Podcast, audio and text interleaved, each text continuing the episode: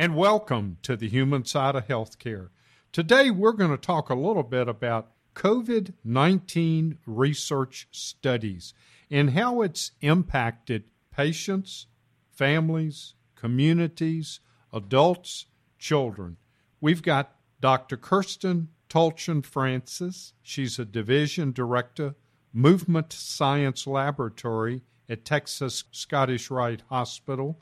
And we have Dr. Whitney Herge, who's a pediatric psychologist at Texas Scottish Rite Hospital. So I'm going to jump right into it, and I'm going to start with Dr. Herge. What is the overall purpose of your study? Well, first of all, thank you so much for having us. It's an it's an absolute pleasure to be able to to speak with you. Um, the purpose of our study is to evaluate the stress and coping responses of individuals in response to this completely novel stressor, the COVID 19 pandemic. Um, and our, our aim is to try to evaluate a variety of different participant groups including hospital patients of Scottish Rite for children if they're 18 years or older, as well as their family members, our hospital staff, um, and community members at large to try to assess their psychological responses to this now ongoing stressor. You know, the stress and the response, as you mentioned, is so important. Do you have any preliminary results yet? Well, we're still at the very beginning stages of our data analysis, um, but unsurprisingly, uh, a high percentage of our sample has been endorsing stress in a variety of different domains. So, a large percentage of our population, uh, unsurprisingly, reported concern regarding loss of employment, concern about contracting COVID and getting sick. Um, interestingly, people do seem to be more concerned about at risk loved ones getting sick rather than themselves getting sick. Uh, and similarly, participants do appear concerned about becoming socially isolated, um, but they're actually even more concerned, it appears, that uh, about family members becoming isolated. And participants have also endorsed worry about not being able to access their health care, not being able to work or pay their bills. Despite these stressors, however, participants' reports of post traumatic stress appear generally low at this point in time.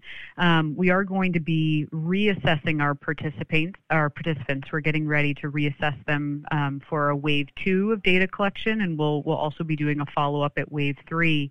So it will be important for us to try to evaluate this data further to determine what percentage of participants may actually meet criteria for something like PTSD, and to continue to track this over time. Additionally, our early results are suggesting that participants do tend to use certain coping skills more frequently, such as active coping, distraction, positive reframing, planning, acceptance, and religion. You know, those are some interesting preliminary findings. And if, if I could expand on a couple of these, I know you're conducting the study, so you're gathering data. Do you, during the study, help people learn some good coping techniques, or do you make suggestions to them on how to handle their stress, especially the isolation you mentioned? Well, uh, at the close of our study, um, once participants have completed all the questionnaires, we do have links to resources that already exist for both children and adults available in both English and Spanish to try to help provide some of that education and, and some of that support right now. Well, that's good. And it's good to have those resources to help the people. As you look at the data, how do you hope to apply it say to the real world and how we can use it? I think that's a great question. Uh, our hope is that community stakeholders, so really our, our, hospitals in the DFW area, will be able to use the, the information that comes from our research study to provide education to the community. I think that it will be beneficial for community members to be aware of common stress responses such that they can identify when either themselves or fa- family members are struggling, and especially when it may be important to seek professional support. This study may also be helpful in providing education, exactly as you were just mentioning, on which coping responses appear perhaps most beneficial or, or perhaps even protective to individuals uh, in response to the COVID 19 stressor. And stakeholders can then educate the community on these useful coping tools. You know, it really is the community response that's going to be important as well. Uh, we've conducted interviews with different people in our hospitals, and really, um, depression, some of the stress and anxiety that many of the people in the community are feeling is real. And this type of study is going to prove beneficial. Do you think once you look at this study in the Dallas Fort Worth area that there could be nuggets of information that could apply potentially to other parts of the country? Absolutely. Uh, we expect that the information that we're gathering here in our DFW community will likely translate very well um, to other communities it may be somewhat dependent upon uh, stressor exposure, um, meaning communities that are that have a similar level of impact to folks here in our DFW community. But I do think it will be very important um, the information that comes out regarding potential stress responses, um, symptoms that individuals in the community should be on the lookout for, both in themselves as well as in family members, and also learning which coping strategies seem to be the most beneficial and the most helpful. As, as the COVID 19 pandemic has continued on, you know, we've now moved from an acute stressor to a chronic stressor, and being able to cope with that requires some different strategies. Dr. Herge, this is Thomas Miller. As you mentioned, we're now in a long game. This is not acute, it's chronic, it's ongoing. What are some mental adjustments that all of us need to be making in order to handle the long game?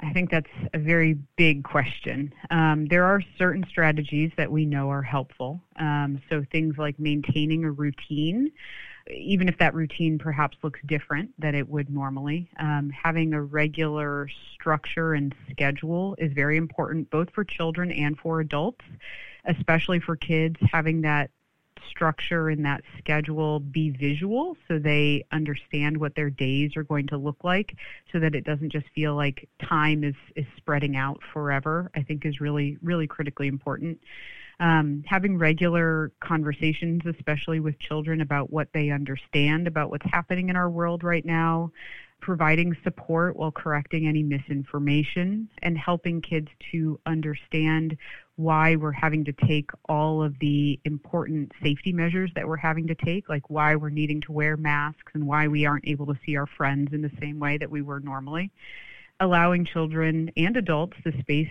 to have emotional reactions to that, knowing that some days we're going to feel more sad or more frustrated or more anxious, acknowledging that and knowing that that's normal and that's okay. Um, limiting our access to the news so that we are getting the news that we're that we need, that we're getting regular updates, but that we're not being inundated, that we're not overwhelming ourselves or others with that is really important and also being mindful of our our perspective. You know, our thoughts are really important, and if our thoughts are this is going to drag on forever and life will never go back to normal, that's likely to have a negative impact on our mood.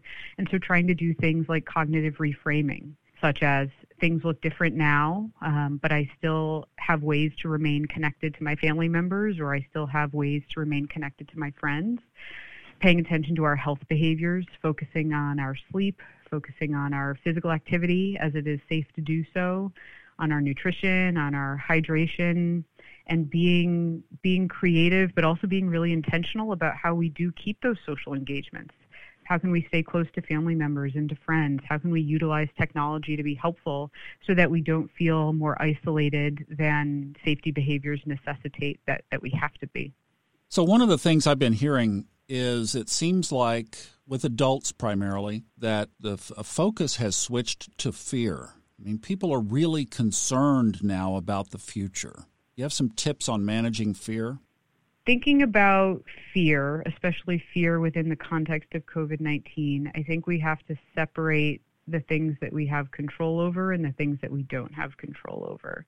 So, certainly, there's fear related to exposure to illness, contracting illness, spreading illness. And we have to be very specific about what do we have control over in our own lives in order to manage that. We can engage in safety behaviors. We can wear masks when we are out in public. We can socially distance where we are only with our immediate family members or other close friends with whom we've essentially made a social contract where we trust that the other person is not going to be engaging in risky behavior and therefore put us at risk. Um, and then I think we have to use some of those other coping strategies to manage the fear that is outside of our control. So the when is there going to be a vaccine? Or when is this just going to go away altogether, I think that's when we have to use more of the positive reframing, the acceptance skills, religion, if that is something that is useful to a person, using meditation, yoga, mindfulness more of those acceptance based strategies to recognize the areas of our lives that we don't have control over, but to try to remain calmer in those periods. One of the things we've been hearing from some of our more recent interviews with medical professionals is an increase in bad habits smoking, drinking, vaping, drugs. What do you say to somebody that might be listening to this who is thinking about turning to something that wouldn't be healthy? Those are some behaviors that actually we are evaluating with our current study, and unfortunately, we don't have data on that yet. Generally, we would consider those to be coping behaviors, but we wouldn't classify those as helpful or proactive coping behaviors. Those would be classified more generally within the maladaptive category, and that they might bring some immediate relief, but in the long run, they're not likely to be beneficial those behaviors, certainly in excess, are unlikely to bring psychological relief and are actually more likely to create additional stressors or problems in an individual's life that then have to be coped with as well. Becomes a domino trip, doesn't it? It does, yep. Dr. Herge, we really appreciate you being with us today. It's been my pleasure. Thank you so much for having me.